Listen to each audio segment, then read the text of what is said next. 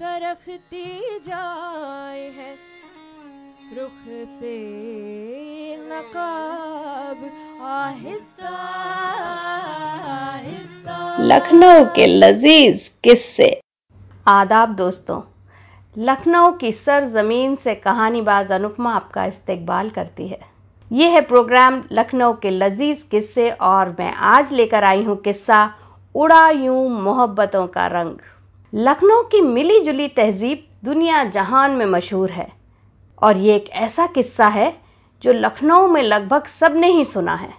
और लखनवी होली में दिलचस्पी रखने वाले हर शख्स की ज़बान पर यह किस्सा ज़रूर रहता है। बात वाजिद अली शाह के ज़माने की है। आज भी हिंदुस्तान में ये ज़माना भाईचारे की सबसे बड़ी मिसालों में से एक है। वाजिद अली शाह का मशहूर ख्याल था कि हिंदू और मुसलमान मेरी दो आँखें हैं। इनके दौर में त्योहार किसी एक धर्म के नहीं होकर सबके होते थे। हिंदू मुहर्रम में अजादारी करते थे तो मुसलमान होली में रंग खेलते थे। जान आलम खुद सभी त्योहारों में शिरकत रहते थे।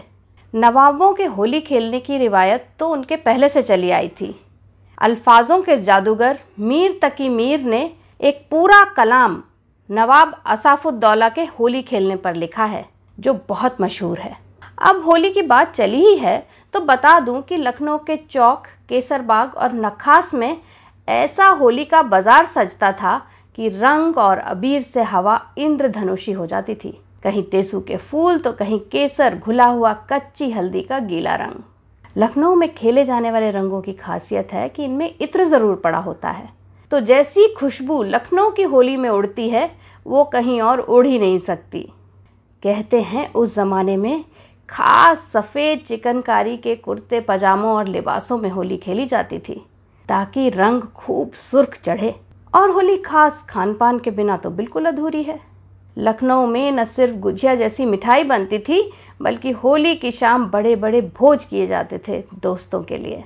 सब गले मिलते थे और कहते हैं, होली के दिन सारे गिले शिकवे धो दिए जाते थे। तो हुआ यूँ कि वाजिद अली शाह के ज़माने में एक बार होली मुहर्रम के महीने में पड़ गई। वो भी उस दिन, जिस दिन कोई बड़ा जुलूस निकलने वाला था।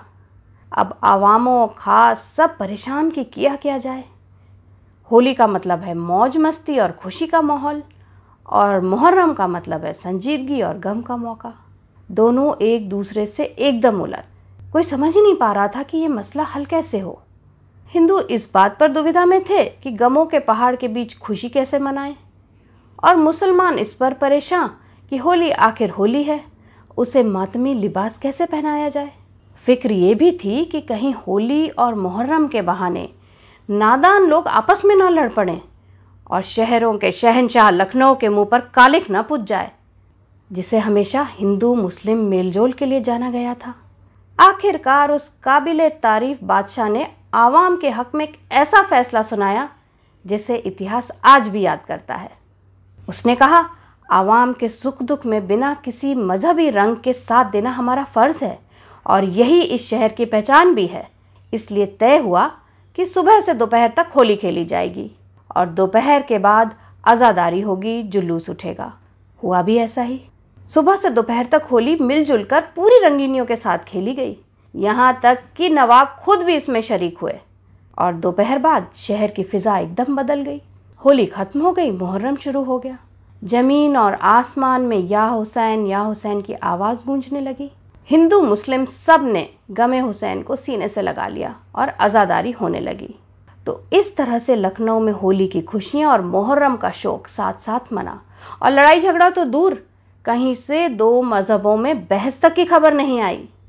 तो यह है लखनऊ की होली।